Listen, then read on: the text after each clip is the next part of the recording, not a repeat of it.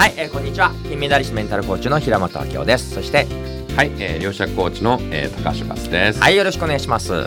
今週のテーマは人間関係ということですけどそのうちの恋愛に関して、はい。えー高橋さん何か、えーどうしたらいい恋愛できるか、うん。はいありますか？そうですね。まあ私もですね、いろんなあの経験、恋愛経験してるんですけども、えーまあ最初のね、うん。結婚があんまりうまくいかなかったんですよね。ミジンコ以下ですねそうそう、進行いかですね。はで、まあそのうまくいかなかった原因っていうのはですね、やっぱりこのお互いのことをよく知らなかっい、たと。ん。まあ、もともと遠距離恋愛だったので、えーお互いのことを分からずにうん。付き合ってしまったっていうところなんですね。うん。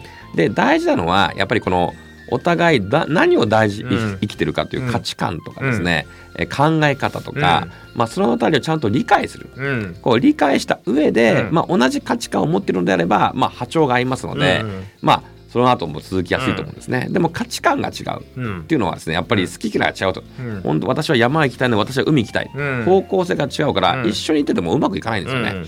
なのでまずはお互いのことを理解するってことがすごく大事なんじゃないかなと思いますね。はい、おっしゃる通りですね。恋愛心理学でも大きく2つ言われてて、類似性と双方性類似性っていうのは今言ったみたいに価値観ですね。金銭感覚が一緒とか同じぐらいのペースで旅行行きたいとか一緒に飲みたいとかえー LINE の数とかも違いますよね。もう毎日何十件がいい人もいれば週に1回でいいようなこんな風に価値観が類似似てることが大事。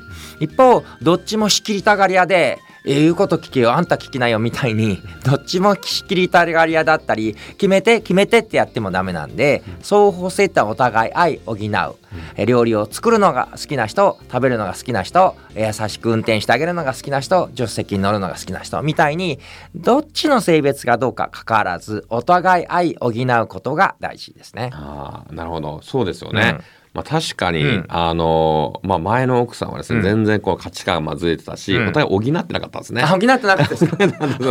もう私も料理とか洗濯ずっとややってたので仕事をしながあらこうやってたので。それは好きだったんですか？料理好きではなかったです。でも今の奥さんはですねちゃんと料理とかあ。子育てとか家事をちゃんとやってで私は仕事に専念してて、でやっぱりこのあんまりこう束縛しないんですよね。うん。うん、だからもう自由にこうできますので、私の価値観にもすごい合ってるとうん。いう、でもやっぱりあのたまにねあの生徒さんとか受講生の中には、うん。えーまあ多分 LINE のやり取りでも、うん。あの全然連絡がない、うん。ないから嫌だとかですね、まあ、文字が多すぎて嫌だとかですね、まあ、いろんなありますのでそのあたり価値観とか、双方性類似性すごい大事なんじゃないかなと思いますね。ぜひね相手と会うところ会うことがいいところとこれが補うところ、ん。それぞれねちょっとねお互い知り合ってみてください。